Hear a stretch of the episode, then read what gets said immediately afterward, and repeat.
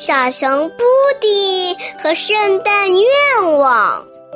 从十二月一日到十二月二十四日，每天一个故事，每天收集一个圣诞愿望。圣诞倒计时开始啦！十二月十日，在森林边上有一张长椅，布迪坐在长椅上吃东西。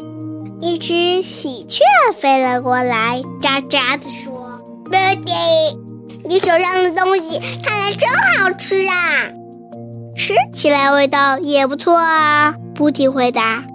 他分给喜鹊一小块苹果和几小块面包，喜鹊也吃得很香。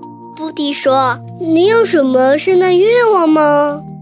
喜鹊说：“当然啦。”我喜欢所有亮闪闪的东西。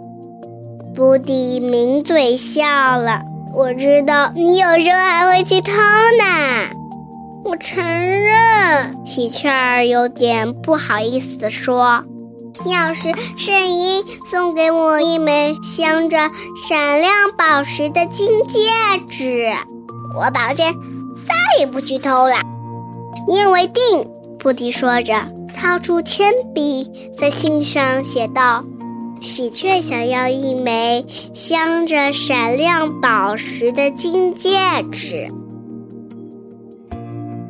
今天就讲到这里啦，你们还想听后面的故事吗？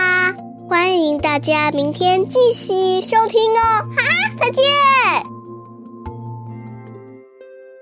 如果你还想听我们的更多的故事，欢迎大家关注微信订阅号“家宝妈妈讲故事”，我在那儿，我等着你哦。